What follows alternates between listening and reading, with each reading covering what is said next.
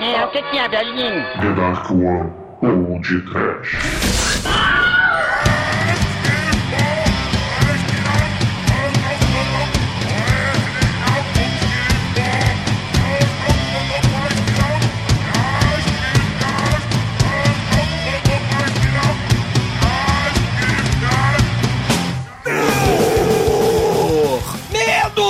Desespero! Eu acho que eu vi um coelho.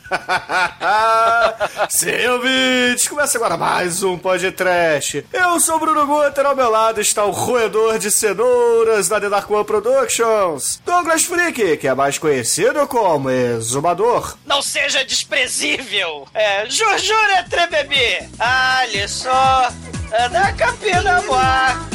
Olha só, é do coque, Juju, de Trebebê, meu Deus do céu. Caralho, Jordi é foda, Douglas.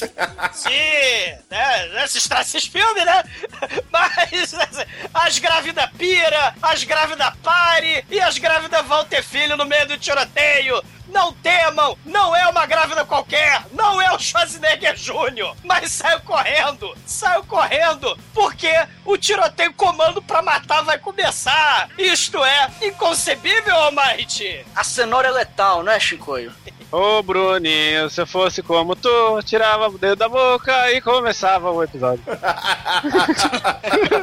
Chicoio, você é desprezível.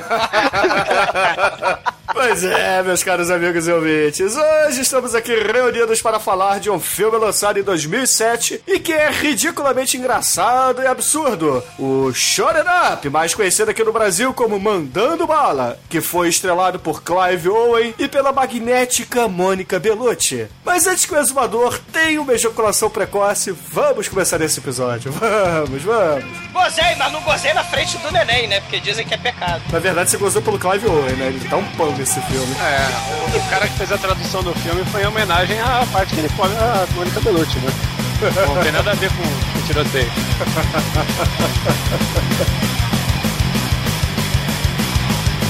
Discute sobre nudez, violência e gore. Apenas entendeup.com. O podcast vai dar uma.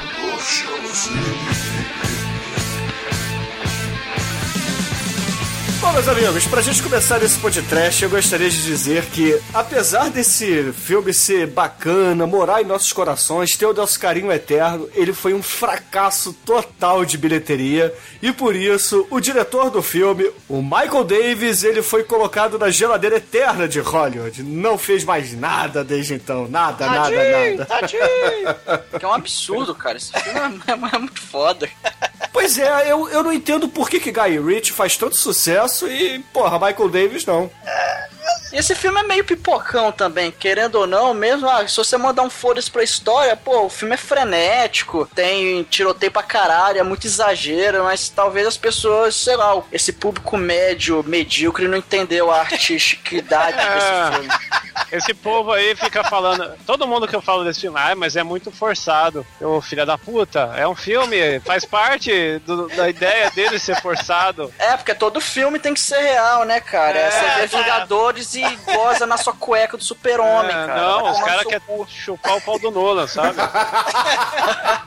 Caralho, o Nolan nem fez os Vingadores, gente. Não, mas o Nolan que é o cara que introduziu que tem que ser tudo explicado, pautado e realista. Não, o Nolan não introduziu que tem que explicar tudo. Ele explica tudo pra poder introduzir, é diferente. Ah, tá, é verdade. Ah, que delícia, cara. Eu tô achando que vocês estão que nem o personagem do Clive Owen, né? Vocês não gostam de nada, não gostam de ninguém. Eu odeio segunda-feira, né? Eu tô achando que vocês estão odiando todo mundo tão puto porque o filme foi um fracasso.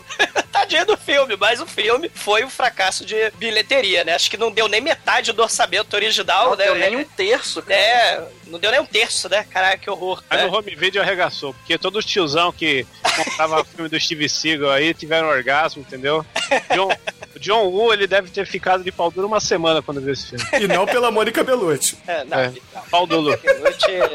Ele ficou de pau duro.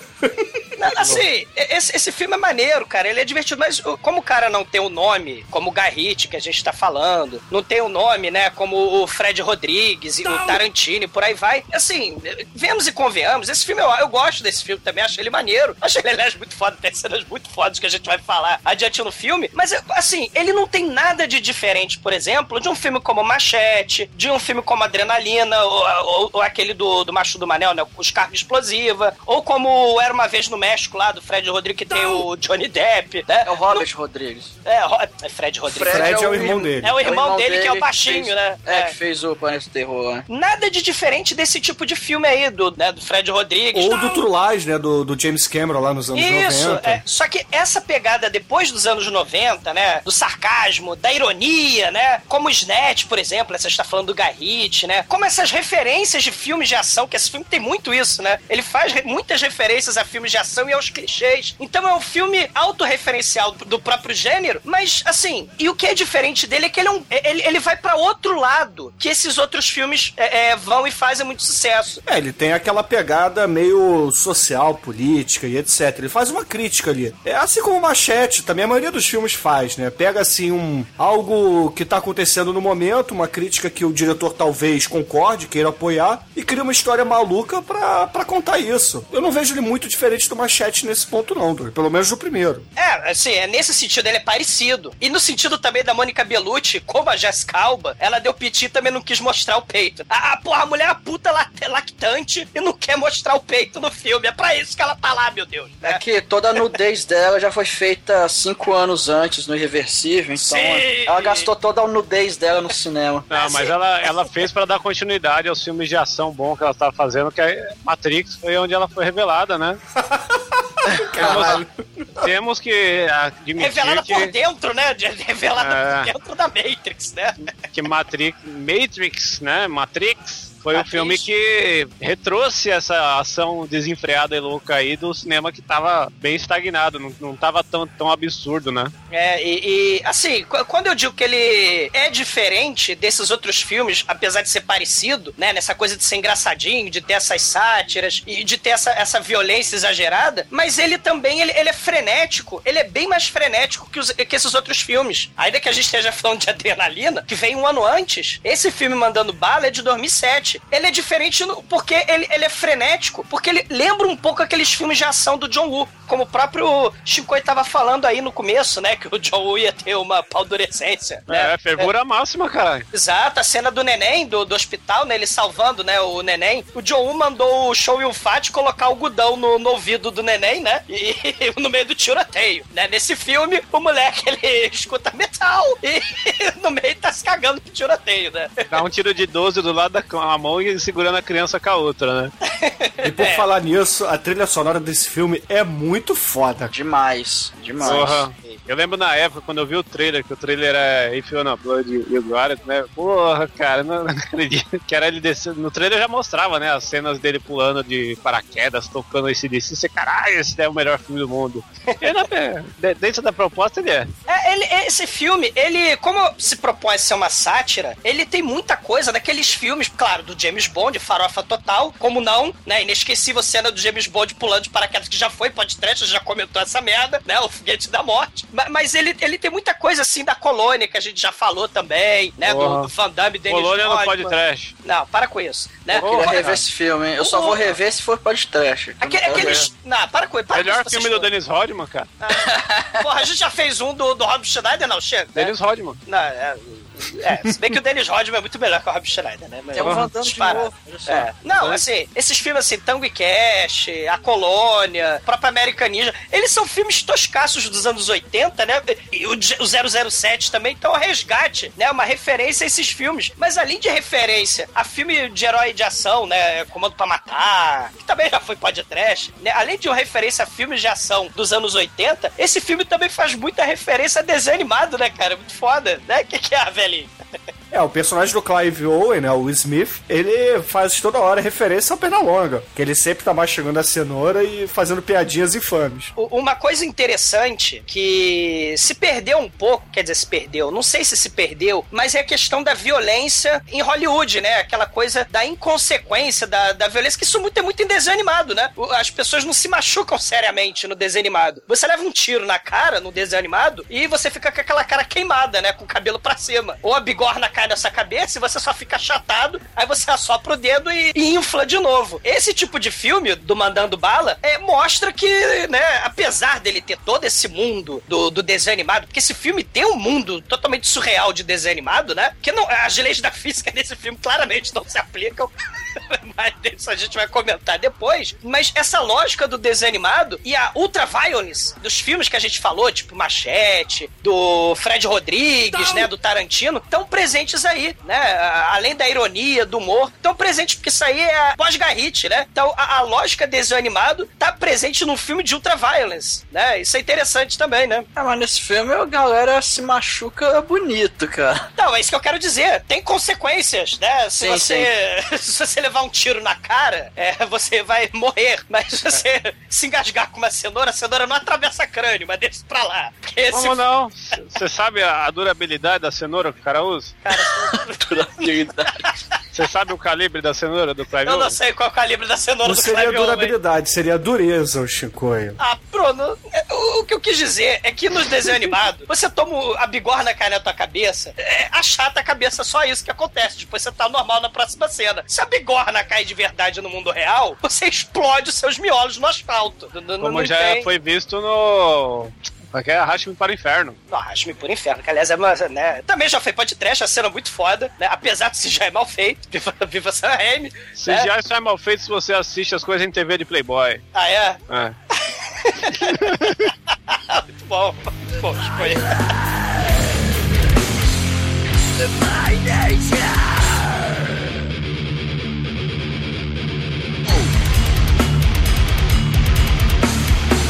Porque esse filme, ele tem essa questão aí do herói de ação imortal, invencível, megalovax foda dos anos 80. Então, pra gente ter um certo suspense num filme como esse, porque, por exemplo, o Machete, ele é invencível, imortal, semi-foda, né? Salve, salve. Nesse filme, o Clive Owen, que é o Mr. Smith, né? Ele também é invencível, imortal. Então, pra tentar gerar um certo suspense desse filme, você precisa de alguém que possa morrer. Então, uma criaturinha vulnerável, né? Uma criaturinha que pode sofrer as consequências de um tiroteio de verdade no meio de um filme brucutu. Então aí você tem a criaturinha mais vulnerável possível, que é um recém-nascido no meio do tiroteio. E esse filme tenta trazer esse elemento e é interessante, porque antigamente, quer dizer, né? Nos anos 90, sei lá, os filmes onde tinham crianças, né? Eram filmes, assim, infantis, mas voltados pro cartoon. Quem não se lembra do Esqueceram de Mim, né? Quem não esquece o Esqueceram de Mim? Né? Macaulay Culkin, que aliás, né, esse filme vai lembrar do Macaulay Culkin, né? A gente vai comentar sobre isso na cena da fábrica do Mr. Hammerson. Tem o elemento Esqueceram de Mim, só que, porra, o Macaulay Culkin, ele tá brincando com... Ele tá se defendendo de bandidos com lata de tinta, com carrinho de brinquedo, com tábua solta e tal. Agora, ou então lembra aquela outra porra, aquela merda daquele filme, Ninguém Segura Esse Bebê? Vocês lembram desse filme? Ah, esse filme é maneiro. Eu gostava. Cara, não, para com isso. O Ninguém Segura Esse Bebê é uma refilmagem do desenho do Tom e Jerry. Vocês lembram do desenho do Tom e Jerry? Que tinha o neném lourinho que escapa. Caralho, cara! Lembra? Meu Deus, minha infância... Minha infância... Caramba, tudo faz sentido agora. Mas tu não lembra, Mike, desse desenho? Pô, aquele nenenzinho do Tom e Jerry, cara, era muito foda, velho. Que ele vai parar numa construção no sim, filme, né? E sempre dá uma musiquinha ali andando lá tranquilo, e dá... E o Tom e Jerry se matando pra conseguir, nunca acontecia nada com o bebê.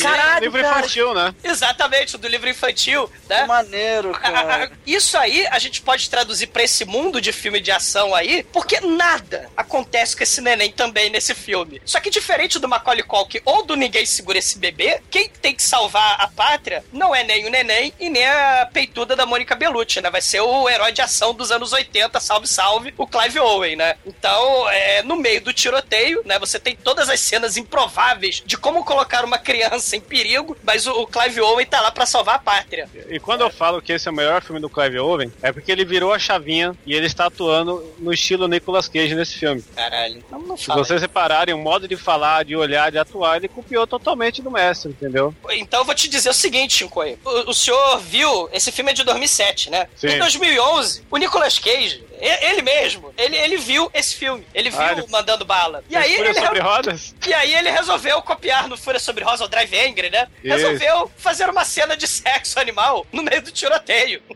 Não, guarda isso aí, segura aí que você tem que falar PodTrash. Eu só não falei ele porque eu tô guardando pro mês Nicolas Cage. Ah, tá. Ah, não, cara, não. Isso não existe. Não é possível. Douglas, a democracia agora instaurada pra escolha dos filmes no PodTrash vai fazer muito Nicolas Cage aparecer, cara. Dito democracia, cara, já começou o ano, porra, muito escroto, cara. Não, daí vem com sensacional. Mas o que eu queria dizer é que o Nicolas Cage, canalha, ele copiou desse filme, né? Ele pegou um motoqueiro fantasma e o Mandando Bala, juntou e fez o Fúria Sobre Rodas, né? Tem um medo. Com muito satanismo. É. Que tem neném, aliás, né? Tem um neném, a história do filme, né? Tem um culto satânico e o culto satânico precisa do neném pra fazer o ritual satânico do mal e só Nicolas Cage pode impedir, né? Entre fodas e tiroteios, né?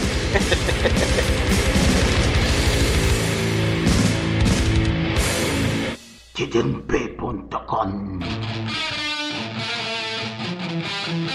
Bom, meus amigos, esse filme começa com Smith, o personagem do Clive Owen, sentado num banco, comendo uma cenoura, de madrugada, num lugar muito sujo e perigoso. Aí, de repente, ao fundo, passa uma mulher de vestido amarelo, grávida, correndo, em desespero, com muito horror na sua expressão facial. E aí, também, de repente, um carro começa a derrapar, porra e outro estacionado ali perto, e sai um cara derrubando muitos McLunch felizes e gritando pra mulher, eu vou te matar, sua piranha, eu vou te matar. É, lembrando que todo elenco feminino desse filme é puta, né? Não tem uma que não seja puta. E todo elenco masculino é psicopata americano. onde este neném vai nascer? Olha o mundo que este recém-nascido vai nascer. Ah, e tem que ter uma nota também que esse filme é tipo Star Trek, só que em vez de ser quem tá de vermelho vai morrer, quem tá de preto vai morrer. E quem tá de jaleco, camisola amarela também vai morrer. Não, calma, aí é spoiler, cara. Ah, mas a gente tá contando a porra do filme, vai ter que dar spoiler. Então preste atenção quem tá de amarelo, caríssimos ouvintes. É, die, Yellow Bastard, die, né? Porque é bem Sin City, né? Se todas as mulheres são putas, é que nem o Sin City, né? Inclusive esse filme é melhor que Sin City. Muito melhor. Ah, Bruno... Esse filme, ele é muito parecido com... Ele podia ser um filme baseado em quadrinho, né? Porque ele tem muito dessa coisa, né? Poderia, contanto que tivesse um quadrinho chamado... chamado Mandando Bala, mas podia, né? Quadrinho, videogame, tava passando muita coisa. Tava. Ah, música. Mas aí, porra, o Smith, ele percebe aquela situação escrota, porque o cara puxa o pistolão e vai matar a mulher, aí ele fala assim, não posso. Então ele veste sua armadura branca e parte e resgate a donzela em perigo. Só que em vez de uma lança de justo, ele tá caçando Cenoura do mal, né? Esse filme mostra o Pernalonga, mas se o Pernalonga fosse o Frank Castle, seria o Clive Owen, né? Porra, esse personagem é a mistura de Frank Castle com Pernalonga. Puta que pariu. É uma boa analogia, realmente. Nesse filme a gente descobriu que o Clive Owen, ele consegue transformar uma cenoura numa arma mortal. Agora eu fico imaginando o que ele faria se ele tivesse um chuchu, uma jaca, entendeu? Essa jaca, porra... Pô, se ele tivesse uma faca, imagina. Cara, se tivesse uma faca, ele cortava a cenoura, porra. Se eu ver um cara comendo uma jaca no meio da rua à noite, eu já vou ficar meio hidrotado. Cara, o cara tem a cenoura que atravessa crânios, cara.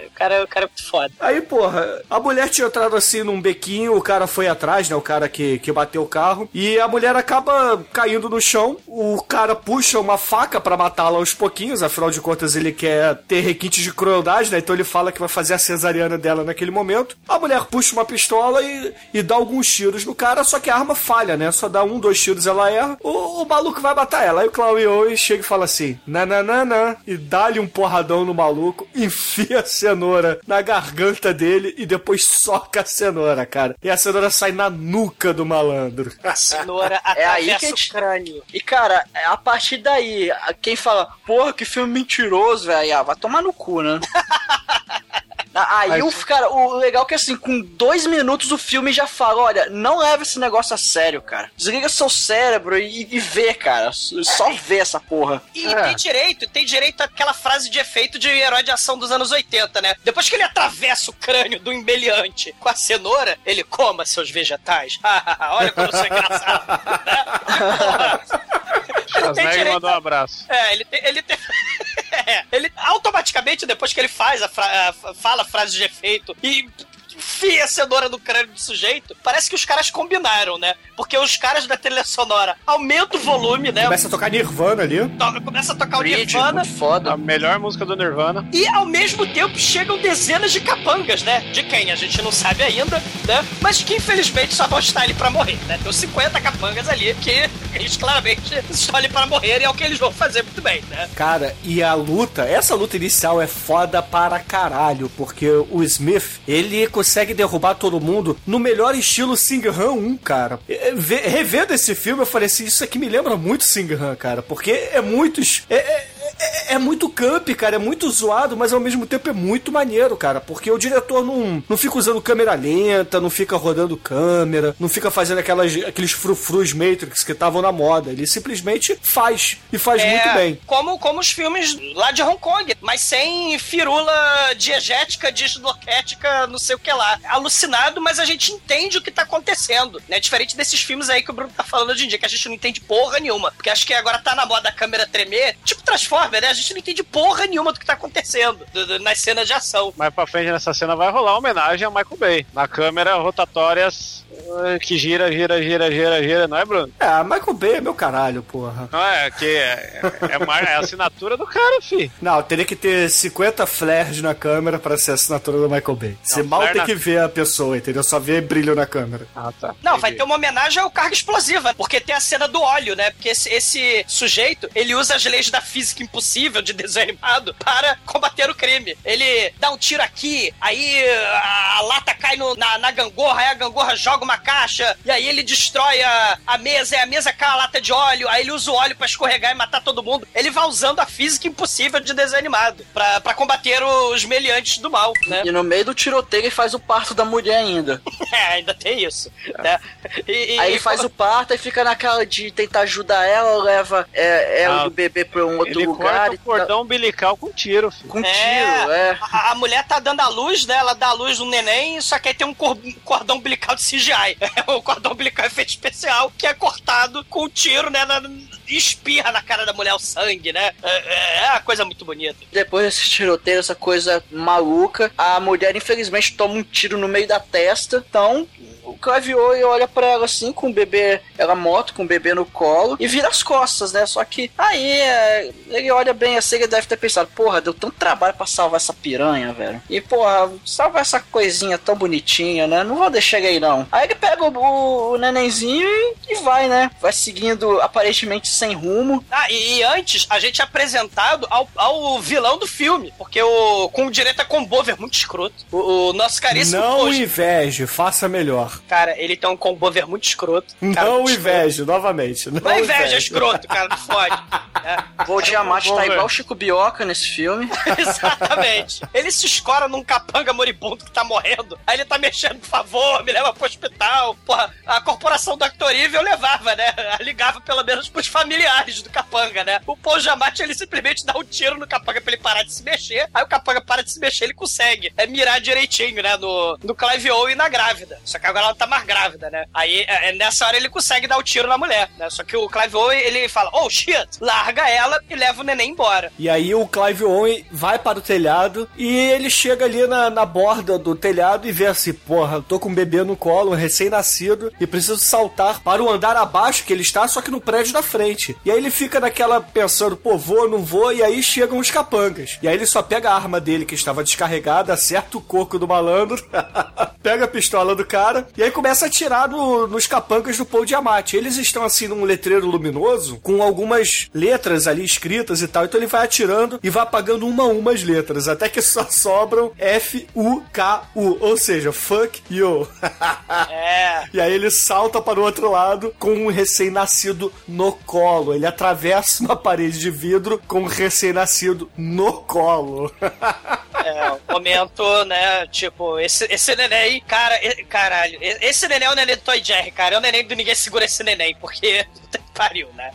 Não vai acontecer nada com esse cara, neném, esse neném é o super-homem, cara. Ele veio de Krypton, todos sabem disso, pô. É o neném de Krypton, porque puta que pariu.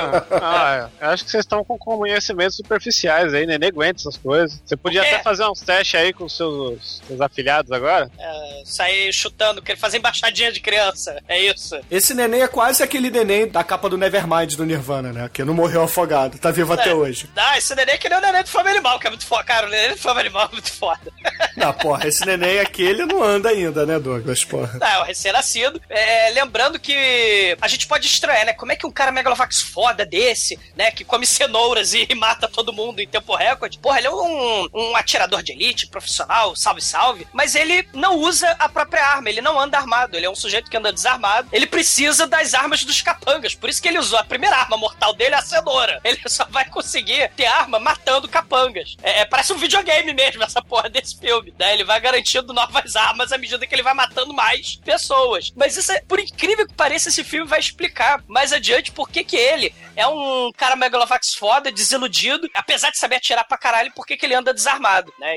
Isso, por incrível que pareça, esse filme vai explicar. Mas aí tudo bem, o Smith ele consegue fugir com o molequinho, o Paul Giamatti fica no outro andar, né? No topo do outro prédio, amaldiçoando, cerrando os punhos, proferindo palavrões e gritando, jamais sentirei fome novamente, seu canalha. De repente, toca a Cavalgada das Valquírias, só que num toque de celular, né? Num ringtone. E quando ele atende, é a sua esposa. E ele começa a falar, oi amor, como é que você está? Não, tudo bem, já tô indo pra casa. Ah, aniversário do meu filho, né? Eu sei, eu tô indo. Calma, que eu tenho uns negócios aqui pendentes. Mas calma, não reclama, não briga, não desliga. Não desliga, diário, desliga, puta. Aí eu, pô, já mate, cara. Eu já me compadeço dele logo de cara. E aí ele faz a piada infame, porque né? Ele é careca, né, Douglas? Ele foge. Eu me compadeço com ele logo de cara, porque ele resolve fazer a piada pra tentar. Ele tenta utilizar o bom humor pra suportar essa merda de vida. Aí ele fala, ô capanga número 2, tu sobreviveu? Você sabe por que a arma é melhor que uma esposa? Aí o capanga, não. Você põe o silenciador na porra da arma. Porque na arma você consegue pôr um silenciador. É, caralho. Aí ele puto, fica puto. Aí começa a dar tiro no cu. Literalmente, ele dá tiro no cu do capanga que falhou. É. Que absurdo, por isso que não deu bilheteria esse negócio, muito agressivo esse filme. Porra. É. Ele chega pro cara e fala, aê, seu injusto, filho de uma puta, vai levar um tiro nesse cu. Ele leva, apesar do Clive Owen ter dado um tiro no outro cu dele, na outra banda da bunda. É, foi embora do América, filho da puta. Mas aí o Clive Owen, né, ele está com medo de ser seguido, de ser perseguido, ele tem um neném que chora, aí ele vai se esconder no banheiro público, bem salubre, bem saudável, bem limpinho, bem higienizado da rodoviária. Não, e o Clive... Não, perceba também o seguinte, caríssimos nos ouvintes. O Clive Owen, ele naquela luta, ele deslizou no chão, no óleo, ele se jogou no meio das ferrugens, então ele literalmente tá parecendo um mendigo. E, porra, ele no... Tinha entrado no ônibus e tinha visto uma mamãe botando um gorrinho numa criança que tava chorando, ele tira a meia dele imunda, fedorenta, cheia de chulé e bota na cabeça do moleque como se fosse um gorro. Aí, claro, né? Porque na verdade ele tá vendo que tem um capanga que tá seguindo ele. Então ele se esconde no banheiro fantástico, do banheiro de rodoviária com recém-nascido que não para de chorar. Ele resolve se esconder do perseguidor do banheiro de rodoviária, só que a arma dele cai na privada. Então temos uma cena de ação muito impressionante. O sujeito atravessando a rua em frente à rodoviária. E aí ele pega e desmonta a arma toda. Aí ele começa a passar paninho, papel higiênico na arma. E o capanga, ele entra na rodoviária, ele vai andando na rodoviária. Aí ele tá montando a arma de volta, só que secando a arma. E aí o capanga chega no banheiro com a arma em punho. E o Clive Owen consegue montar ao mesmo tempo, que é um filme, né? Consegue montar a arma também. Só que quando os dois vão apontar a arma um pro outro, a arma do Clive Owen, infelizmente, tá com merda molhada ainda. E ela não funciona e temos um tiroteio dentro desse banheiro, né? E a criança chora. É uma coisa horrível. É, mas o Clive Owen acaba conseguindo nocautear esse candango de uma maneira muito foda, né? Porque o cara tá brigando com ele, puxa uma faca e o Clive Owen puxa a sua pistola e no meio da briga ele consegue ligar aquele secador de mão automático, que é sai ar quente, e coloca a arma ali. Ah, e antes ele tinha usado a cenoura número 2 pra desligar a luz, né? Porque que ele faz com a porra do dedo, eu não sei porquê, mas ele faz com a cenoura. Daí ele desliga a luz, aí enfia a porrada no meliante. Ele queima a mão do meliante com o secador, aí joga a arma fora do cara, aí o cara puxa a faca. É, mas caralho. O Clive Owen mostra que ele é foda pra caralho, enfia a porrada no cara, pega o neném e vai embora. Aí o Clive Owen, porra, é machão, é aquele cara durão que não pode ter uma criança com ele, então o que ele faz? Ele resolve abandonar o bebê num parque público. Ele coloca... Esse é o nosso herói! Ele bota o bebê naquela rodinha de criança que cada uma 101, você vai rodando e sempre tem um babaca que cai e perde o dente na frente. Então, ele bota o moleque ali e vai embora. Nisso, o Paul Diamato, ele recebe uma ligação de um capanga e fala assim, a gente viu o Clive Owen no parquinho ali da esquina. Aí ele fala, então toca o carro pra lá. E também, ainda nesse mesmo tempo, porque esse filme é frenético e não para, uma mulher lá de longe percebe, ih, deixaram uma criança ali no brinquedo, vou lá buscar. Clive Owen já tá quase saindo do parque, chega o Paul Diamante, puxa um rifle sniper gigante, dá um teco na mulher. Clive Owen percebe que, porra, o Paul Diamato tá ali na limousine em cima do parque, né? Na rua acima do parque, puxa a pistola que já havia cercado, e em vez de dar um tiro no Paul Diamato, o que ele faz, gente? O que ele faz? Ele usa a física impossível, né? A física de desenho animado para seus próprios desígnios. Ele é Matrix, cara. Esse cara, o Clive Owen não é Mr. Smith, não é à toa, né? Ele é Matrix. Ele pega e dá um tiro no gira-gira do parque pra distrair o Paul Diamato, pra ele não acertar, porque a criança começa a girar e ele perde a mira, porque o diamante é muito ruim de mira, a não ser quando se trata de mamadeira, mas para isso ele é muito ruim pra acertar as coisas. Isso é verdade. Ele tinha treinado daquele jeito americano redneck, né? Bota garrafas num barril e vai atirando. Então ele só sabe atirar em garrafas. É bem isso. Aí, porra, o Clive Owen, ele não dá um tiro no gira-gira, Chico. Ele vai dando vários tiros até o momento que o gira-gira tá rápido pra caralho, cara. E aí ele vai girando e volta do gira-gira. Ele volta do gira-gira com aquela porra da criança não se segurando em lugar nenhum. Aí temos a física impossível número 2 do desenho, digo, do filme. A porra da criança não sai voando e esborracha a cabeça moleira no asfalto. Porra. Ah, mas agora eu vou mandar isso aí pro Caçadores de Mitos. Tá, botar o recém-nascido no gira-gira e girar aquela merda e a criança não vai sair voando, porra. Se a força centrífuga não leva a criança para fora. Caralho. É. Ela tava... Sabe por quê? Porque ela estava na touca lá dele, que tava cheia de óleo e sujeira, que fez grudar no gira-gira. Olha só. O óleo desliza, o óleo não gruda. Não, mas certo. Óleo seco, fudido, sujo, vira cola. Não fode, né? E o pior de tudo, o Clive Owen pega o neném, eu roubo o neném de volta e coloca na sacola de papel, assim, de pegar. Ele vai pro convento das putas, velho. É puta! Não é convento das putas, Amate, por favor, é convento das safadas. Não, é um puteiro, cara, ele chega, é um puteiro mesmo. A mulher tá vestida de freira, só que ela tá com um fio dental com a bunda de fora. E ele fala, quero ver a Big Mama aí, a White Mama, sei lá. Aí ela tá lá em cima. Aí, cara, ele sobe a escada, vai passando no corredor e... Aí tem gente trepando no quarto, tem gente se pegando no corredor, que é coisa bonita. Até que ele chega no quarto, que tá lá nossa queridíssima Mônica Bellucci. E tem um cara lá, enfim, fazendo... Ela tá dando de mamar pra um cara... grisalho usando fraldas. Sim, cara, isso é bizarro, cara. Isso é de um mau gosto absurdo. Não é mau gosto porque tem a Mônica Bellucci na tela. Não é mau gosto, é fetiche. Sim, é uma modalidade de fetiche, cara. É um fetiche. Cada um no amor e na guerra vale tudo, aparentemente, né? É a moral linda, a moral do filme. Cara, eu botaria uma fralda pra mamar na Mônica Bellucci, cara. Eu até me cagava pra ela trocar.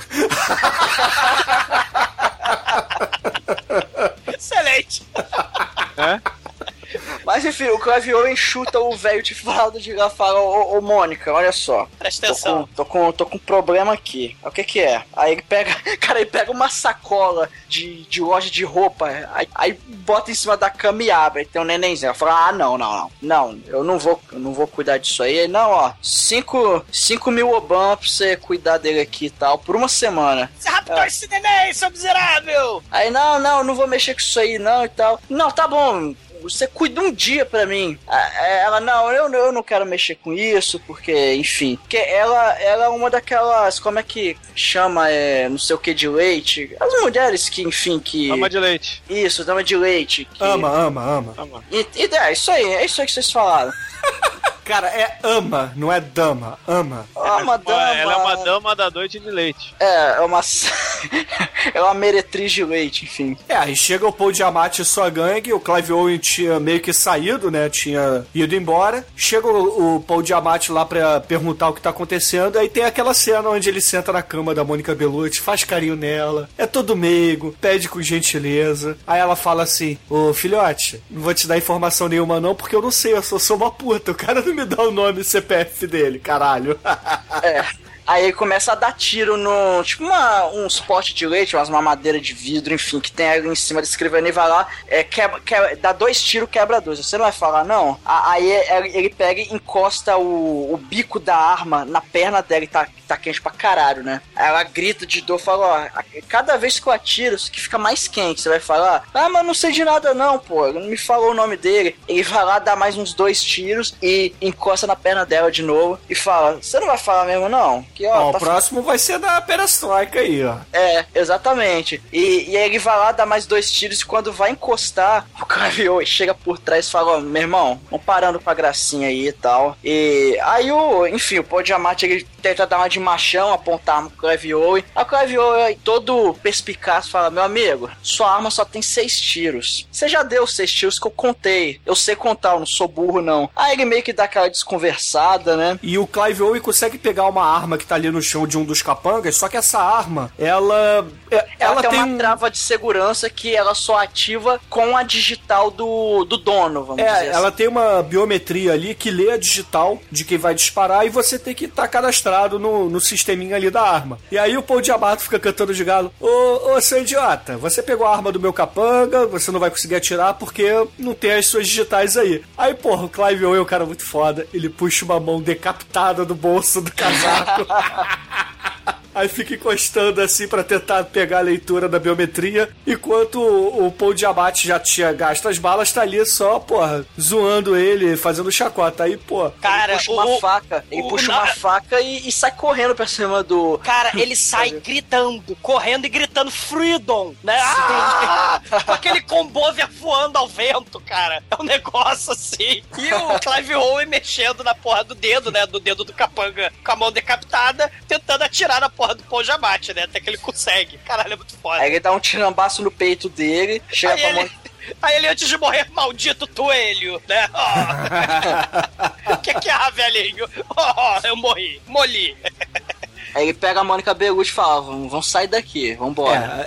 Fudeu o cu de Creuza, vamos pular fora daqui. E aí eles vão roubar o carro do cara que estacionou na vaga de deficiente e não é deficiente. Aí, porra, percebemos que Clive Owen, ele quando dirige, é o motorista pateta do desenho. É o senhor volante. Puto, cara. Não, ele é uma espécie de Michael Douglas do Dia de Fúria, né? Ele tá lá, um sujeito pacato, tá comendo a sua cenoura no ponto de ônibus de um lugar sujo perigoso, e aí de repente vem a puta grávida, né, e um tiroteio ao seu redor. Então ele é um sujeito ordeiro, ele quer manter a lei e a ordem. Só que a porra do cara me estaciona na vaga de deficiente do estacionamento lá. Então ele rouba o carro porque ele tá fazendo justiça. Ele, né, que, porra, tá dirigindo, ele fica puto mais ainda quando tem um coxinha que tá dirigindo perigosamente lá na rua, né? Qualquer um que dirige sabe que é de matar, cara. Você fica puto quando o cara fica fechando você e cortando todo mundo na sua frente, você dá seta, cara. Isso é extremamente irritante ele fica mesmo. Puto, ele fala assim,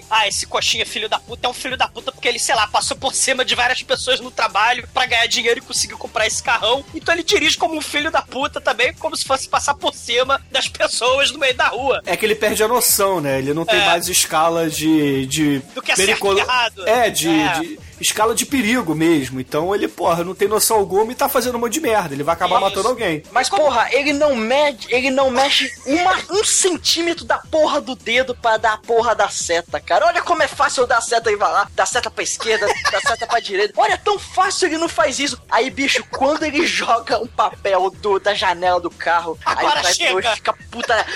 Pra mim já chega! E aí ele vai, cara, ele acelera, ele fecha o cara e faz ele bater, velho. Cara, ele joga o coxinha pra fora da rua, cara. Cara, nada mais do que justo, porque... Ele só quer um mundo melhor, cara. Exato. Para os aleijados, deficientes, lactantes, putas, armadas, né, recém-nascidos, né? Exatamente, cara. E como um bom republicano, o que quem faz é para numa loja de armas. Eu quero comprar armas, eu quero comprar munição. Ele vai na loja do Schwarzenegger lá do Comando pra Matar, né? Você aceita ticket de alimentação pra comprar bala? Ou o cheque do banco de esperma, né? Que eu quero o cheque, que eu tô fudido. Não, você aceita o cheque do banco de sangue? Ela, não, querido, eu aceito do banco de esperma. É. Aí, não, mas o do banco de esperma só sai quarta-feira. Ah, então quarta-feira você volta aqui, pega a outra metade, leva só metade das balas. Aí, porra, e ele tinha falado assim pra Mônica Bellucci, vai dar uma voltinha com o neném lá fora, que ele tá chorando e tal. E aí ele olha pro lado de fora e, porra, cadê a Mônica Bellucci, né? E nesse meio tempo, nós sabemos que, porra, tem a porrada de capanga no Pão de Diamante atrás do bebê e da mulher. Aí ele acha que um dos caras ali, um dos capangas, apareceu e levou ela. Aí ele sai correndo, assim, da loja de armas, entra numa viela e aí percebe, porra, um cara suspeito, assim, meio que escondido atrás de umas lixeiras, meio que olhando pra baixo. Aí ele vai furtivamente, assim, baixa o tampão da lata de lixo nos dedos dele. E aí, de repente, a câmera gira assim. Percebemos que a Mônica Bellucci tava fazendo um bola gato. Cara, a Mônica Bellucci, ela tava ganhando o leite das crianças. Cara, tava...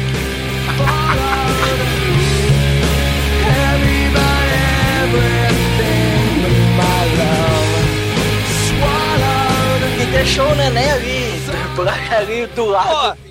Porra, pelo menos ela fez melhor que o Clive Owen, porque ela não colocou no chão de um banheiro de rodoviária, botou na caixa. Alguém tem que arrumar dinheiro, pô. Então ela foi fazer um boquetinho e ela até com esse dinheiro, ela comprou as balas da porra do Clive Owen e comprou um lindo coletezinho à prova de balas pro neném, cara.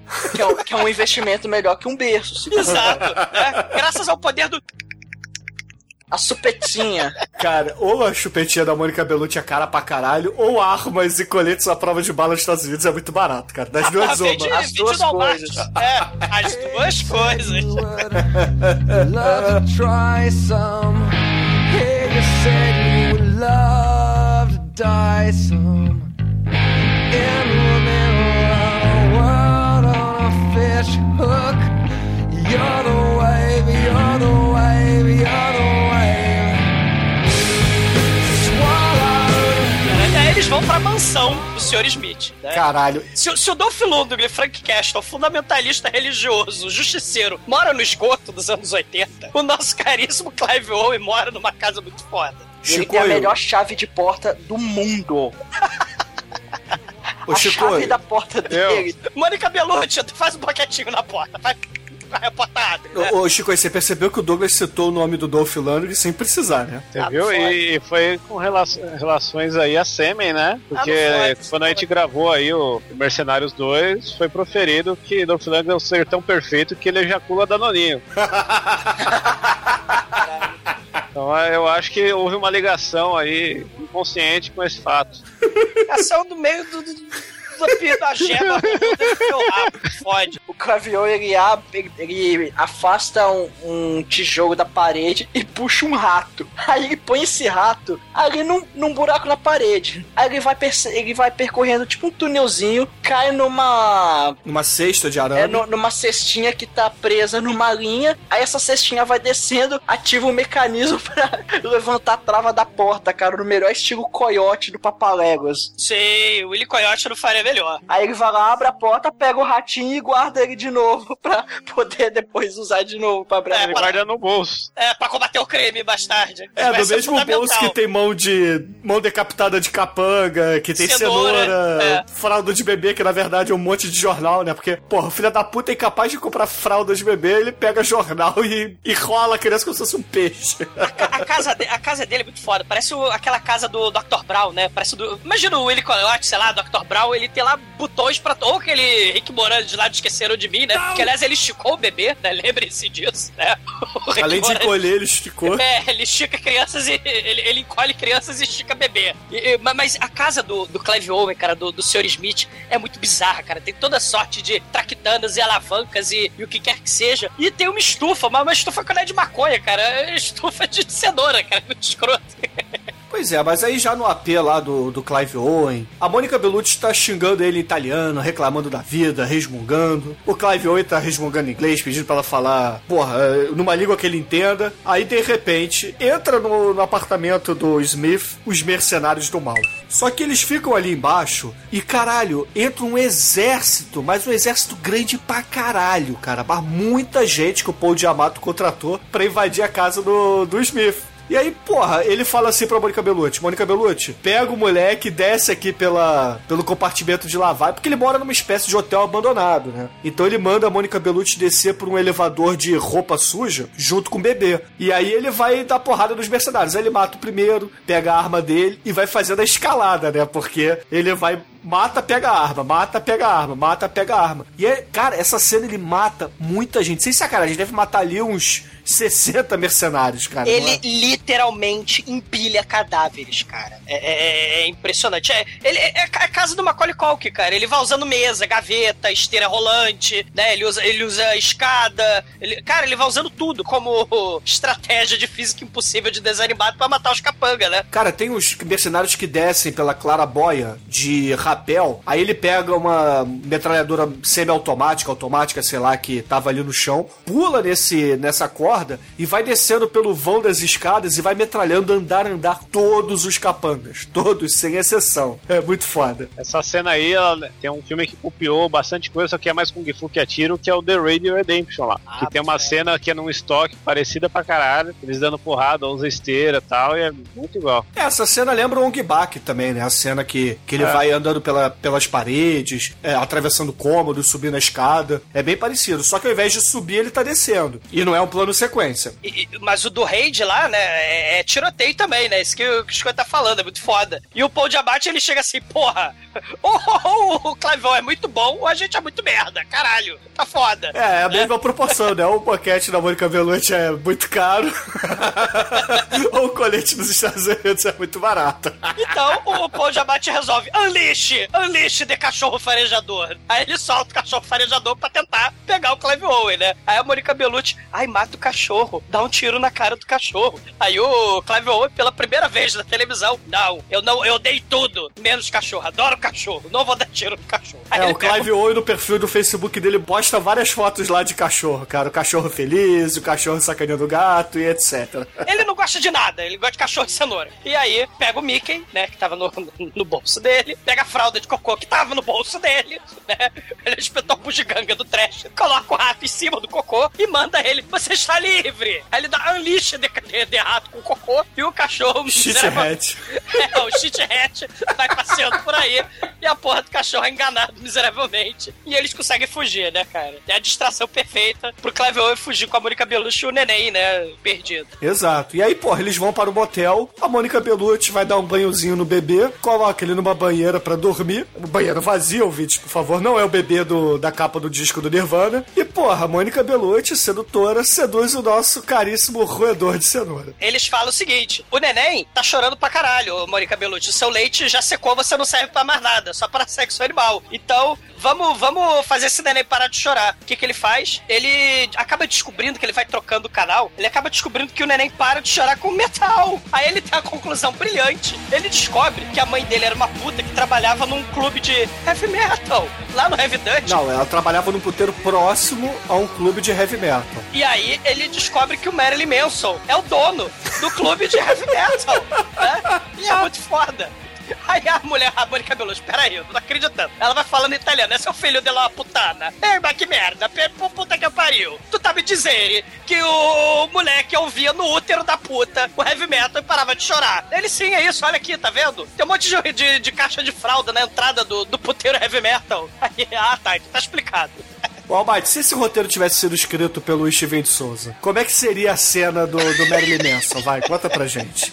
Cara, provavelmente teria fogo verde, colã dourado e muita diversão. E o Marilyn Manson teria bigode. É, provavelmente. É, mas em vez de bigode, ele tem um piercing no pênis, né? Que a Mônica Bellucci percebe e fala: conta, você tem Você tem um sótão cheio de cientistas malucos e experimentos macabros no seu sótão, seu dono de clube heavy metal sadomaso. Aí ele: não vou dizer, diga, não vou dizer, diga. Aí ela puxa a porra do piercing do pau do cara, pobre do Marilyn Manson. Ele: ah, tá bom, vou dizer. Aí o Marilyn Manson, porra, começa a falar fino e fala assim: olha só, há exatos 9 meses atrás, eu, aluguei esse AP aqui pra um carinha que parecia ser do governo. A Mônica Bellucci literalmente arranca a trolha nessa porra desse filme. E aí eles sobem, né? Fala assim: o Marilyn Manson abre a porta e vaza. Aí eles entram e percebem que ali é uma espécie de laboratório de doação de banco de esperma, né? E automaticamente tem uma foto ali, né? Pra ajudar esse roteiro maravilhoso. Tem a foto de 3 grávidas de camisola amarela. Aí ele: ah, coincidência, uma dessas mulheres grávidas de camisola amarela foi a que deu a luz pro neném que gosta de heavy metal. E as outras 2 estão de camisola amarela, por sorte, e são cadáveres aqui no meio desse sótão estranho. E aí, porra, ele acaba percebendo que o cara que atacou ele no banheiro tá por ali também falando no celular, né? Num fone Bluetooth. E aí ele começa a furtivamente escutar a ligação desse cara e fala pra Mônica Bellucci: ó, cala a boca do neném e vamos sair pela esquerda porque o cara tá de costas indo pra direita. Aparentemente o Clive Owen também, ele é um cientista biológico transgênico, que ele começa a descobrir: ah, isso aqui é sangue de medula óssea, isso aqui é um monte de porra de um doador só. Ele olha assim pra porra: esta porra é de um doador só. Então ele começa a falar... Ele é especialista, porra. É, ele é especialista. Tem uma geladeira cheia de porra. O Clive Owen automaticamente descobre que é a porra de um doador só. E tem MIB pra todo lado ali, né? Tem o Men in Blacks ali. Tem agentes Smith pra todo lado ali. E o Clive Owen fala desse sangue de medula óssea, que ele fala que é pra curar as doenças. Só que pra curar a doença, no mundo maravilhoso desse filme desenho animado, a medula óssea tem que ser compatível com o doador. Então por isso que é bom que o doador de medula óssea seja parente do doente. Então a Mônica Bellucci ficou horrorizada. Quer dizer, olha a conclusão, né? Quer dizer que estão fabricando nenéns pra fazer transplantes de medula óssea pro papai? Quem é esse papai? É o mistério do filme. Só que aí começa a ter um monte de Men in Black passando por ele, eles vão embora. Exato. Aí Clive Owen, como um bom machão que ele é, ele leva a Mônica Bellucci pro motel pra fazer fuck-fuck a brasileira. Ah, é uma cena muito bonita, né? Porque rola todo um climão, ela vê que ele é paizão porque ele sabe fazer o nenê rir, explicando como é que funciona uma arma pra criança, né? Aí ela já fica: pô, esse cara manja das coisas, né? Sabe pegar. Esse é o homem perfeito pra casar. É, pô. Pra cuidar dessa criança aqui, né? Ó, isso aqui é uma trava de segurança aqui, ó, sei lá assim. Ó, mas a melhor trava de segurança é o seu dedo. Então, se você não quiser atirar, você não precisa. Ainda dá lição de moral. Aí, quando ele tá flexionando o dedo, mostrando pra criança, a Mônica Bellucci olha o dedo dele lá, né? Todo imponente, aquele dedo. Todo sexy, né? É. Aquele dedo cheio de veia, cabeçudo, né? A unha é quase a chapeleta, né? Aí ela pega o dedo dela, enfia na papinha, fala: você não quer provar? Aí ela faz igual ela fez no Matrix, né, com o Neo. Só que ele... Não é bolo de chocolate, né? É. Só que a diferença é que aqui é Clive Owen, aqui no Reeves, porra. Então o Clive Owen sapeca na boneca. Exatamente. Clive Owen começa lá um sexo animal, que é o momento do side boob aí do filme, que como estamos falando da Mônica Bellucci, então já vale por um boob pelo menos, porque são 2 side boobs, na conta dá um boob. A Mônica Bellucci espetacular, né, cara? E é verdade, não tem a cena de peitinho de fora, infelizmente. Mas tem o side boob, tá valendo. É, mas é uma cena bem feita, é uma cena que mostra tirando a calcinha dela devagar. Sabe? Ela já era quarentona nesse filme. Ela é muito foda, Uma coisa que deixa confusa é porque esse side boob aí, o mamilo que aparece é do Clive Owen, então a gente fica... Então tá valendo, cara, porra. Então tá valendo. No Photoshop, ouvinte, vocês que são craques do Photoshop, pega os peitos da Mônica Bellucci, o mamilo do Clive Owen e troca aí. Nossa, ela vai ficar com aqueles mamilos de lado, igual essa... Cheio de cabelinho, né? Vai ficar igual aquela Lisa Ann lá, que tem... Que é... A estrábica dos peitos. O mamilo do lado. Porra, mas aí ele tá sapecando a Mônica Bellucci ali naquele sexo gostoso, naquele amorzinho gostoso, como a White fala. E chega ali vários agentes do mal, né, cara? Vários mercenários querendo comer o cu deles. Isso, aí pras garotas aí, rola a bundinha do Clive Owen, né? Enquanto ele com a Mônica Bellucci. Mate, nota pra bunda do Clive Owen. Eu quero ficar calado, não quero falar com bandeirantes na frente das câmeras. Não é um Wolverine, mas passa, né? A bunda do Wolverine é um pão, é um luxo. É. Aí é legal porque nessa cena ele sapeca todo mundo e consegue chegar nos finalmente e ainda fazer a Bellucci chegar no auge ali, né? Exato. E, porra, ele acaba fazendo a Bellucci gozar, mata todos os caras, pega uma das pistolas dos bandidos no chão, olha assim, porra, além de engenheiro genético, médico, sniper, ele também é especialista em armas do futuro, porque ele olha assim, isso aqui é uma Hammerson que ainda não foi lançada, só daqui a 6 meses que ela estará no mercado. Então, porra, ele veio do futuro também, né? Sim, e ele, né, fazendo mais uma vez aquela sátira aos filmes de herói de ação, de cerebrado, testosterona dos anos 80, né? O plano dele é muito foda. Em vez dele ligar pra um só contato num jornal qualquer, né, e ele falar, nesses filmes de ação, o herói acaba sendo traído por todo mundo, né? Ele, se eu ligar pra um cara só, eu vou ser traído por ele, que nem nesses filmes de ação dos anos 80. Então, o que eu fiz? Eu chamei a CBS, o Times, a ABC, a Fox, a imprensa toda. O FBI, a porra toda. E ainda chamei a FBI, né? Eu joguei a merda no ventilador. Talvez assim a gente fique seguro. E aí, parte Clive Owen, o Smith, para a fábrica da Hammerson pra ele tentar descobrir melhor o que está acontecendo. E chegando lá, ele fica puto com o amante dos gatos, porque, afinal de contas, todo amante de cachorros odeia amante de gatos. Aí ele tortura o gordinho lá, que estava tomando seu café, saboreando o barista gordinho amante de gatos. Ele tomava um gole do café e fazia... E aí ele tortura o carinha, coloca um monte de fita adesiva nele e prepara a armadilha do Willy Coyote do filme, né, cara? Que é muito foda. Esqueceram de Mim, né? É verdade, cara. Tá mais pra Esqueceram de Mim do que o Willy Coyote isso aí. Porque ele... E são armadilhas mortais porque ele está numa fábrica de armas. Exato. Como a desculpa da Mônica Bellucci é mostrar suas tetas e cuidar do neném, né? Pra ter cena de ação sem neném enchendo o saco, o Clive Owen fez o seguinte: Mônica Bellucci entra no tanque. Aí ela Caralho, é verdade. A Mônica Bellucci no tanque com o neném, coloca um monte de papinha de neném ali e dá um anel de noivado pra Mônica Bellucci, que na verdade é o gatilho do revólver. Então eu falo, ó, a partir de agora você é minha mulher, fica dentro desse tanque, entra no tanque, eu vou aqui causar uma distração. Ele começa a enfiar porrada numa mulher que tava batendo numa criança, aí ele dá porrada em todo mundo naquela porra daquele museu. Aí a Mônica Bellucci, mais 45 potinhos de neném e mais um neném entram num tanque, ninguém vê, é muito foda. Você vê que o filme é mentiroso porque ninguém presta atenção na Mônica Bellucci nessa cena. Isso. Pois é, cara. E todo o resto é verdade. E o Clive Owen tá, bicho, ele dá tapa na bunda de uma mãe de família, só que por mais escrota que ela tá sendo... Porra, velho. Ninguém faz nada. Não, isso é normal. Isso passa, Almighty. O problema é a Mônica Bellucci não chamar a atenção. Pois é, isso realmente é um absurdo.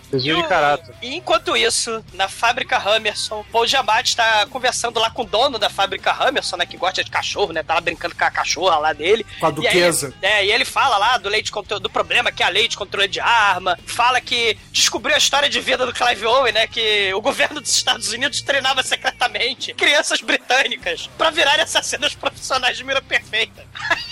Tá, né? Mas essas crianças só podem ser boas caso os pais também sejam dessa geração de agentes secretos Black Ops. Caralho. Então, porra, ele descartou a maioria e chegou à conclusão que só pode ser um. Uma pessoa tão boa assim tem que ter um pai general. Então ele sabe quem é o Clive Owen. Caralho. E o Mr.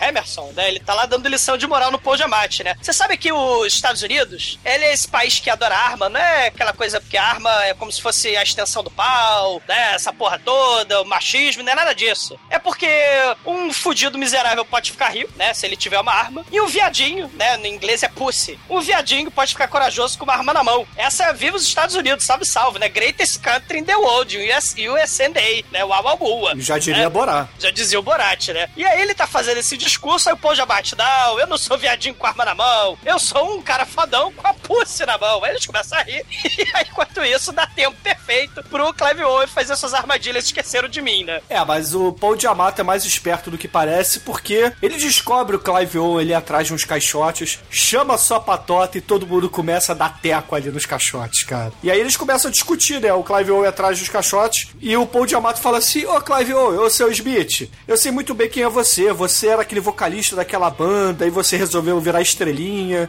parou de gravar tudo. Mas, poxa, sua mulher e seu filho foram assassinados num restaurante porque o assassino comprou a arma na loja do seu pai. E por isso você tem essa questão de não andar armado, você é um pacifista, mas que ao mesmo tempo é um assassino altamente treinado. Você é um paradoxo americano. Sim, ele não é o Lone Ranger Chuck Norris, né? O Mr. Hammer só achou que ele era o Chuck Norris, mas não. Você é só o Michael Douglas no Dia de Fúria. E aí o Clive Owen não confirma ou simplesmente diz se funcionou ou não, né, esse taunt que ele recebeu. E, porra, percebe que tá chegando dois capangas e faz um pulo estilo Christian Bale lá no Equilíbrio e mata dois caras ao mesmo tempo, cara. Essa cena é foda. Essa cena aí na fábrica vale a pena ser vista, cara. Se vocês quiserem ver o filme, vejam as cenas da Mônica Bellucci e a cena da fábrica. Porque começa aí o Esqueceram de Mim assassino, né, o Almighty? É, total. É, Esqueceram de Mim com barbante, fita crepe e metralhadoras, luzes e os cacete, cara.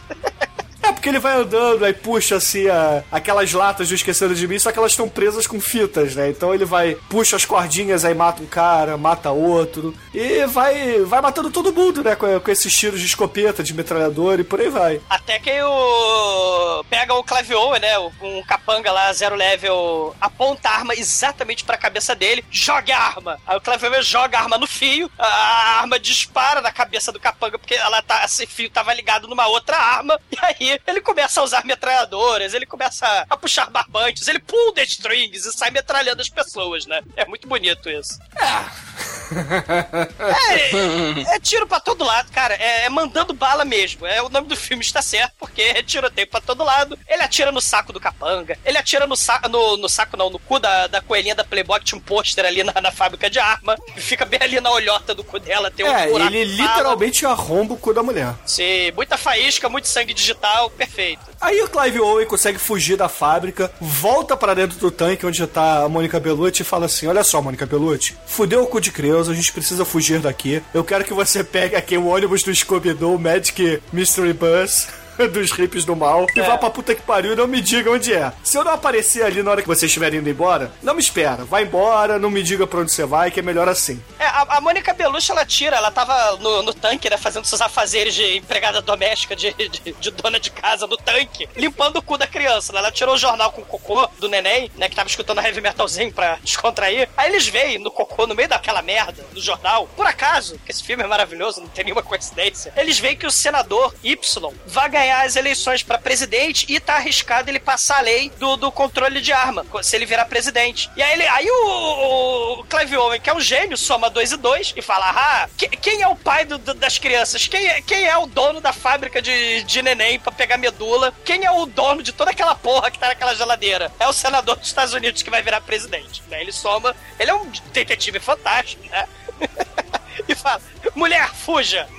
Fuja no Magic Bus, que eu vou conversar com o senador. Exato. Só que aí ele, vai pra vendinha chinesa, rouba uma cenoura do vendedor, liga pro FBI, falando assim: olha só, FBI, passa aí pra segurança do senador, porque eu quero falar com ele. O FBI passa a ligação, ele arma a emboscada, começa a andar com um bebê numa mochila nas costas, né, ali numa ponte, e aí, de repente, aparecem carros cantando pneu, com um neguinho pendurado pela janela com metralhadoras. Aí ele fala: opa, vai dar merda, né? Estão me perseguindo. Aí ele pula da ponte, dá tiro no teto solar do carro que tá estacionado lá embaixo, cai em pé ali dentro do carro, joga o bebê no banco do carona, assim, na frente do banco do carona, e vai embora com a BMW roubada dele, cara. E aí começa a cena de perseguição do filme, muito foda mesmo. Que ele cai, ele já perde a arma, né? E aí tadinho. Ele fica... se fudeu. Aí ele vai tentar pegar a arma, tá lá o cara metralhando ele atrás ali, o que ele faz? Dá uma freada, abre a porta,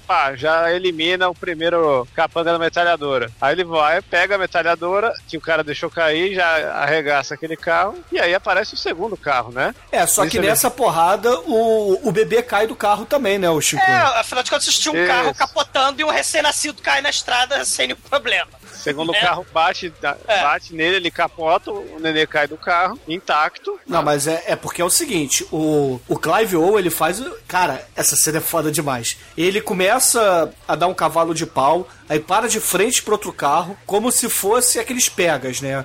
Vai vir um carro na direção, o outro carro, quem sair primeiro da frente é mariquinha. Aí o que ele faz? Ele dá 2 tiros ali no para-brisa dele, empurra o vidro e vai, não sai da frente não, cara. Ele vai de encontro, os 2 carros batem, ele que tá sem cinto e não tem vidro, ele atravessa o para-brisa dele, atravessa o para-brisa do carro da frente, cai no fundo da van, todo mundo que tá ali dentro, porra, né, tá meio fudido da batida, e ele chacina todo mundo dando tiro, cara. Sim. Pô, isso é muito foda. E por que que ele faz isso? Porque ele tinha tentado pegar o neném que tava no meio da estrada, ele tentou fazer aquele momento Arizona Nunca Mais lá do Nicolas Cage, né? Só que ele não conseguiu. Ele só conseguiu fazer com a metralhadora.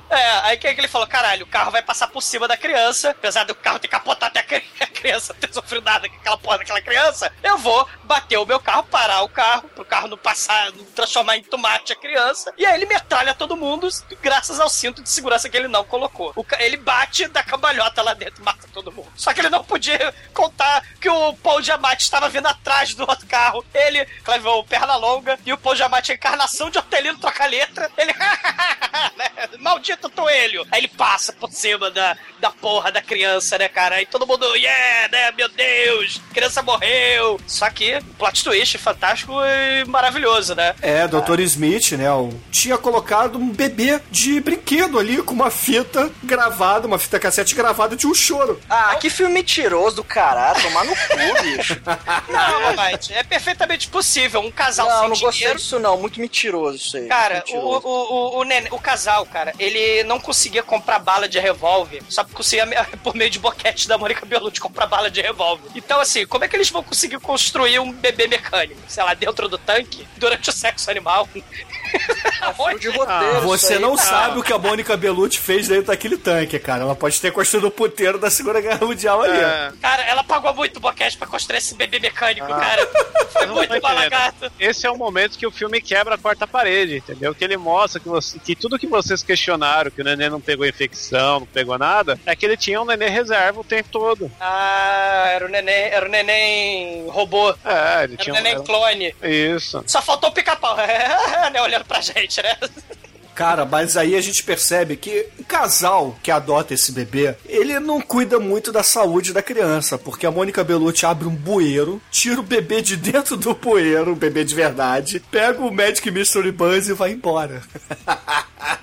Enquanto isso, o nosso querido Clive Owen vai falar com o senador futuro presidente, né? E ele chega lá no aeroporto, no avião onde tá estacionado o avião do senador, entra lá, começa a conversar com o senador, o avião decola, Clive Owen nem aí, né? Foda-se, pra onde você tá indo não interessa, eu vou também, né? Se estiver indo pra China, foda-se.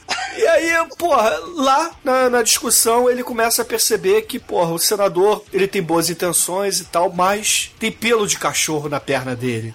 O senador todo fudido, todo doente, cheio de soro, cheio de aparelho médico ali, porque ele tá, é um doente terminal. E aí, só que ele aparentemente tem tempo pra brincar com o cachorro do dono da fábrica de arma, né? Porque é o pelo de cachorro, só pode ser o cachorro do dono da fábrica de arma. Ele é um super detetive, né, Douglas? Ele chegou à conclusão de olhar pra aqueles pelos dourados ali e falou, só pode ser o pastor alemão do Hammerson lá. Então você está mancomunado. Então ele puxa a pistola de um dos seguranças, bota na cabeça do senador e fala assim, parem este avião agora, porque senão eu vou matar o senador. E aí, de repente, aparece ali da salinha anexa do avião o Hammerson e o Paul Giamatti, cara. E aí eles falam assim, Clive Owen, não seja tolo, bota a arma no chão, deixa o senador aqui, entendeu? Não tem mais salvação, você perdeu, você tá confinado dentro de um avião. E aí o Clive Owen fala assim, eu posso não ter salvação, mas a criança e a Mônica Bellucci tem salvação, então eu vou matar o senador e vocês vão se fuder. Ele se tranca no porão do avião, cara, com o senador. Exato, ele amarra, ele usa o senador de tranca, dá um tiro na cabeça do senador. E prende ele na escada. Ele fala o seguinte: se você morrer, o Congresso vai se comover com a sua morte e vai acabar aprovando tudo, todos os projetos que você queria fazer pra ficar com pena e por causa da comoção e tudo mais. Então, você vai morrer por um bem maior, cara. Aí ele então me mata que pelo menos eu vou morrer com honra. Aí antes de terminar de falar, ele toma um tirambaço na cabeça e o Clive Owen pega um paraquedas e pula do avião ao som de AC/DC. E aí fala, ó, não se preocupa não, senador, né? Porque o senhor tem a fábrica de porra, de fábrica de neném, né? Em cima da boate do Marilyn Manson. Ninguém vai ficar sabendo de nada.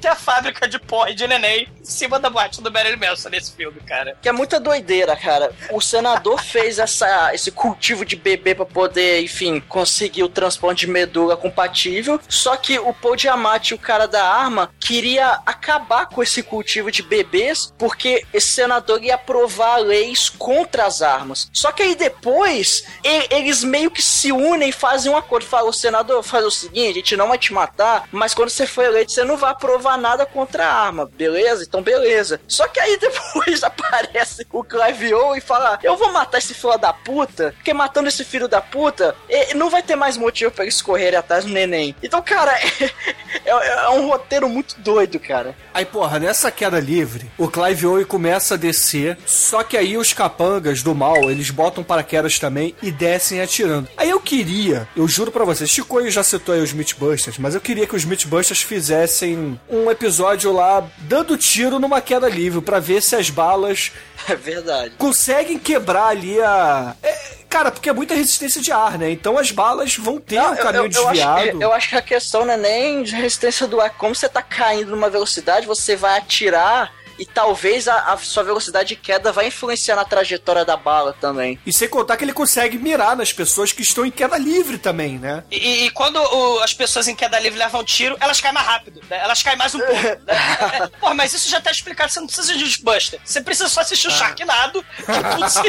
Mas isso aí, ó, tem um game que copiou essa cena que é o Wet, W-E-T, pra Play 3 e Xbox, que tem a cena que você tá caindo e é igualzinho os tiros. E se tem no videogame no filme, é é real.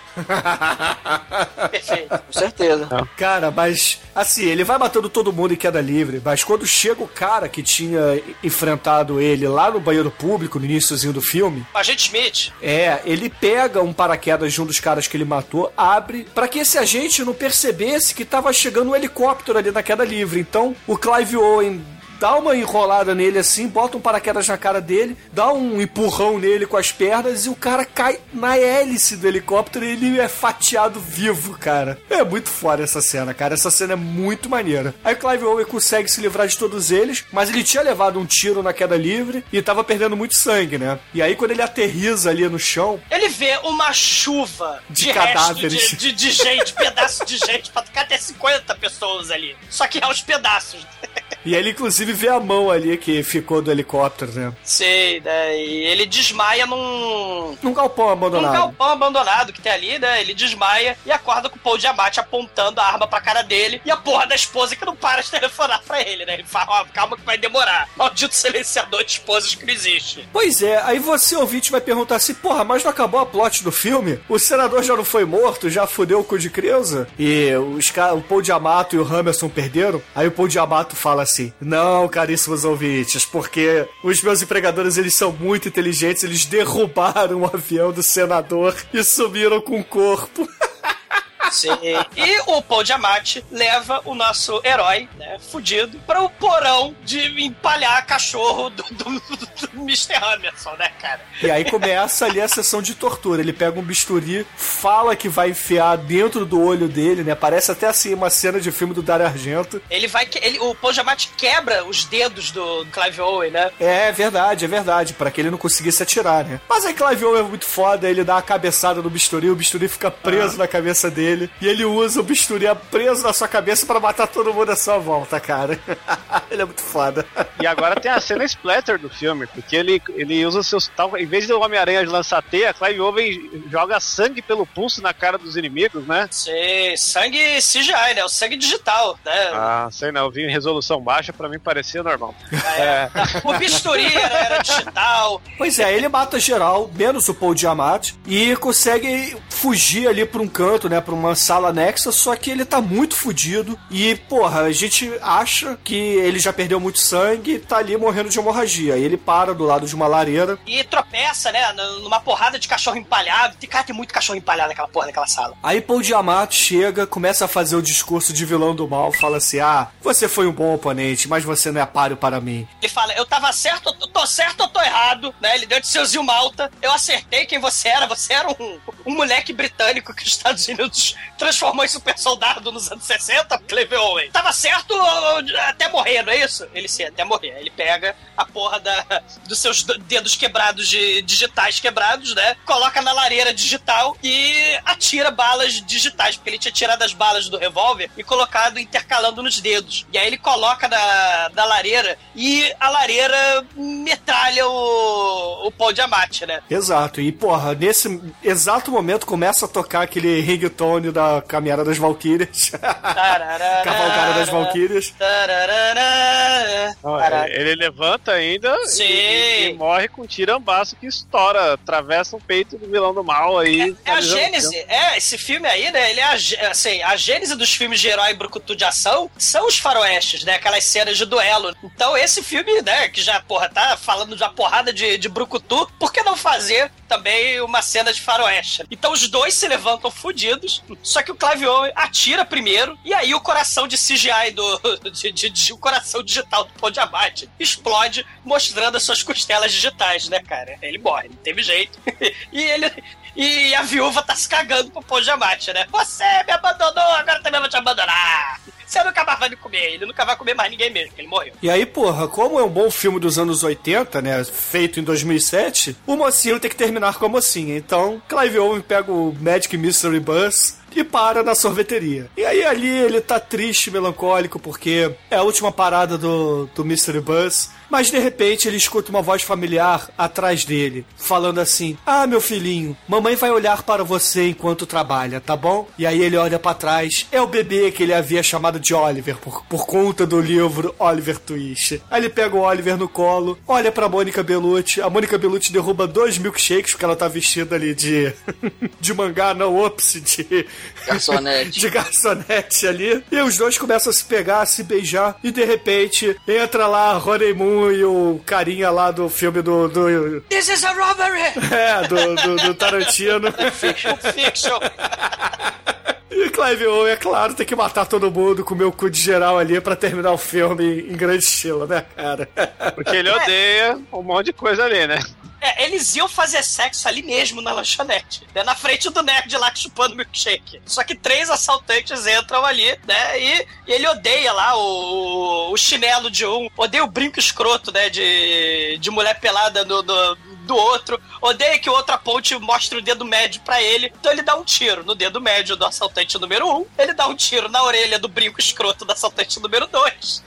E quando o assaltante número 1 cai no chão, ele usa táticas físicas desenhadas animado pra poder dar o tiro na sandália do assaltante número 3, que ele tá escondido numa quina, ele dá o tiro na mão do assaltante número 1, a mão levanta e aí ele dá o tiro na mão do assaltante número 1 de novo, e aí o assaltante número 1 atira no assaltante número 3, né? É, mas ele faz tudo isso com a cenoura como segurando o gatilho, porque ele tá com os dedos fudidos, aí ele põe a cenoura e vai pulando a arma. Ele tá com a mão enfaixada, cara. Caralho, cara. E as pessoas achando que esse filme é mentiroso, né, Mate? Porra.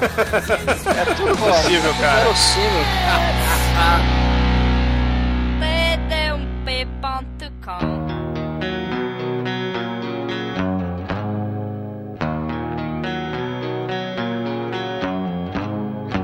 Caríssimo Exumador, por favor, conta aí pra gente, e é claro, para os nossos ouvintes, o que você achou do Mandando Bala, estrelado pelo Clive Owen e pela fabulosa Mônica Bellucci. É, o filme, porra, mistura desenho animado, mistura super-heróis brucutus dos anos 80. Cara, o filme parece um filme pornô, só que tira as cenas de sexo e coloca tiroteio. O filme todo é um monte de cena de enrolação com tiroteio. Cena de ação, de enrolação e tiroteio. Cena de enrolação e tiroteio. Porque as cenas de tiroteio, cara, duram uns 10 minutos cada uma, é muito foda. E, assim, tem referência, né, de desenho animado pra galera que foi moleque há vários anos atrás, que vai entender as referências. Tem puta fantasiada de freira. Tem clube de death metal do sadomaso do Marilyn Manson. É uma mistura de Pernalonga com Kill Bill, com Porcos e Diamantes, com Esqueceram de Mim e com o filme do John Woo, porque o diretor de fotografia desse filme, a gente não falou, mas é o Peter Paul. Não confundir com o Pica-Pau, mas o Peter Paul foi diretor de fotografia do John Woo, daquele filme The Killer, né, lá em Hong Kong mesmo. Então ele mistura um monte de referência. O Clive Owen, ele adora filme de bebê, né, ele fez o filme O Filhos da Esperança. Imagina um filme assim, cara, né, o Clive Owen é o grande salvador que cuida de criança. Então imagina Mary Poppins com metralhadora, cara. Imagina Mary Poppins com metralhadora falando em Picaia e Mãe da Foca, cara, é muito foda. Não tem comédia romântica, como outro filme de grávida, né, como o Júnior, mas tem o momento Comando pra Matar. Mas, tira o Schwarzenegger, né, grávido, coloca ele com metralhadora do Comando pra Matar, cara. É um filme interessante, mas assim, você tem isso no Machete, você tem várias outras referências, né, o Snatch, o Carga Pesada, o Carga Explosiva. Carga Pesada não. Hoje é dia de mais uma cilada, Biano, né, Antônio Fagundes, não, Carga Explosiva. Mas, assim, é um filme divertido, ele não é maravilhoso, tem cenas muito legais, mas assim, ele não tem nada assim de, meu Deus, que coisa diferente, nada que a gente não encontre lá no Fred Rodrigues, do Tarantino, né. Mas é um filme, cara, veja, o filme é muito divertido. Robert Rodrigues, porra. É Robert Rodrigues, da Fred Rodrigues, é Robert Rodrigues, da... Mas assim, é um filme interessante, dá pra passar tempo entre uma mamadinha, né, recebendo a mamadinha da Mônica Bellucci e outra, você vai assistir esse filme. É muito divertido, nota 3. É isso. E agora, Almighty, por favor, nosso estagiário, diga aí que você achou a bundinha do Clive Owen uma delícia, cara. E é claro, só nota para essa pérola de 2007. Eu já vi bunda melhor, hein, cara. Decepção aí. Mas esse filme, ele é muito bom. Eu só achei que a parte do bebê ciborgue, não é isso aí, foi muito mentiroso. Isso quebrou a credibilidade do filme. Então, você tá cachimbo que você tava chupando o pau dele. Ah, Takashimi que é um bosta, cara. Fernando de Bom aqui, cara. Ah, Mas o filme é divertido pra caralho. É muito foda. E apesar de ser aquela ação frenética meio desliga-cérebro, ele tem uma história meio maluca, assim, que é interessante. Eu recomendo pra caralho, cara. É um filmaço. É nota 4. Excelente, excelente. E agora, Chicoio, por favor, nosso maratonista nu. Diga aí para os ouvintes o que você achou do Mandando Bala, da Mônica Bellucci. E, é claro, se a bundinha do Clive Owen é melhor que a do Wolverine. A do Wolverine depende do filme, né? Porque o Wolverine, ele regenera com o tempo, e no filme mais novo ele tá mais bombado que no filme mais velho, que o filme mais velho era mais na frente do que o outro, então não entendi nada, mas tudo bem. Na verdade você gosta mais da bundinha do Nicolas Cage, né? Fala pra gente. Na verdade eu comeria qualquer um, entendeu? Não tô nem aí. Ficou de 4, não viu o saco, já era. Quando tem sexo, né? Entendeu? Não vejo problemas nisso. Imagina comer a bundinha do Clive Owen no meio do tiroteio, Chico. E aí ele e a Mônica Bellucci, tudo juntos, e o Pô de Amate tava nem aí. Fazia essa entopéia humana com os três ali. Que bonito. E tal qual o Centopéia Humana, esse filme aqui tem muitos méritos, porque ele é um gore muito bonito, embora seja CGI, é um CGI rápido, bem feitinho, não é aquele lá que fica esdrúxulo. Não, pô, cara, é você fica assistindo 1080p, eu sou aqui 360, entendeu? Eu sou humilde, então eu não me afeto. O Chicoio, ele compra o DVD pirata, converte pra VHS e vê na TV de tubo. Isso, é RMVB, aí eu vejo do celular no ônibus. Mas é um filme que eu gosto muito, tem um ritmo sensacional que poucos filmes conseguem ter, né? Esse aí tá do ladinho da Adrenalina ali. Era pra ser Adrenalina, mas seu Manel é um enrolão do caralho, né? Vamos torcer pra um dia, enche um saco desse desgraçado. E é um filme nota 5, não tem como, cara. Vocês estão muito mal-humorados, vocês não gostam de tiro. E Clive Owen botando pra fuder no melhor filme da carreira dele, assim como o melhor filme da carreira de todos que estão envolvidos nessa produção. Excelente, excelente. E agora, caríssimos ouvintes, ouvintes, a minha nota para Mandando Bala é uma nota 4 também, cara. Esse filme, ele é fantástico, fantástico mesmo, mas ele tem seus defeitos, cara. A cena de chroma key vagabundo do Clive Owen descendo no avião, cara. Tinha chroma key ali, cara? Tinha chroma key dele descendo, cara. Ah, eu sei o que é isso. E com isso, a média de Mandando Bala aqui no PodTrash foi uma nota 4, cara. O que é uma puta nota pra esse filme. Eu achei que ia ser 2,5, 3. Não, jamais. É puta! E agora, Chico, aí, por favor, diga aí pros ouvintes, cara, que música a gente vai usar pra encerrar Mandando Bala, que foi uma escolha sua aqui para esse PodTrash. Olha só, quanto tempo, hein? É. Então, eu estava pensando, o Clive Owen tem muito ódio no coração, ele não gosta de nada, ele fica o filme inteiro falando de detalhes aí que a gente sente, né? Detesta o cara que não dá seta, detesta o telefone que toca quando a gente tá gravando podcast. Então eu vou dedicar uma banda de revoltinha adolescente muito louca, que é Lomba Raivosa, que lançou um disco que chama Puta Pegueira Cacete. E desse disco tem várias faixas muito bonitas e uma que eu dedico que é Não Gosta de Ninguém. Bonito. É o Smurf zangado. Exato. Então vamos contemplar esse ódio que nós sentimos com Lomba Raivosa aí no PodTrash. Chicoio, você é desprezível. Desprezível. Excelente, ouvinte. Fiquei com Lomba Raivosa e até semana que vem.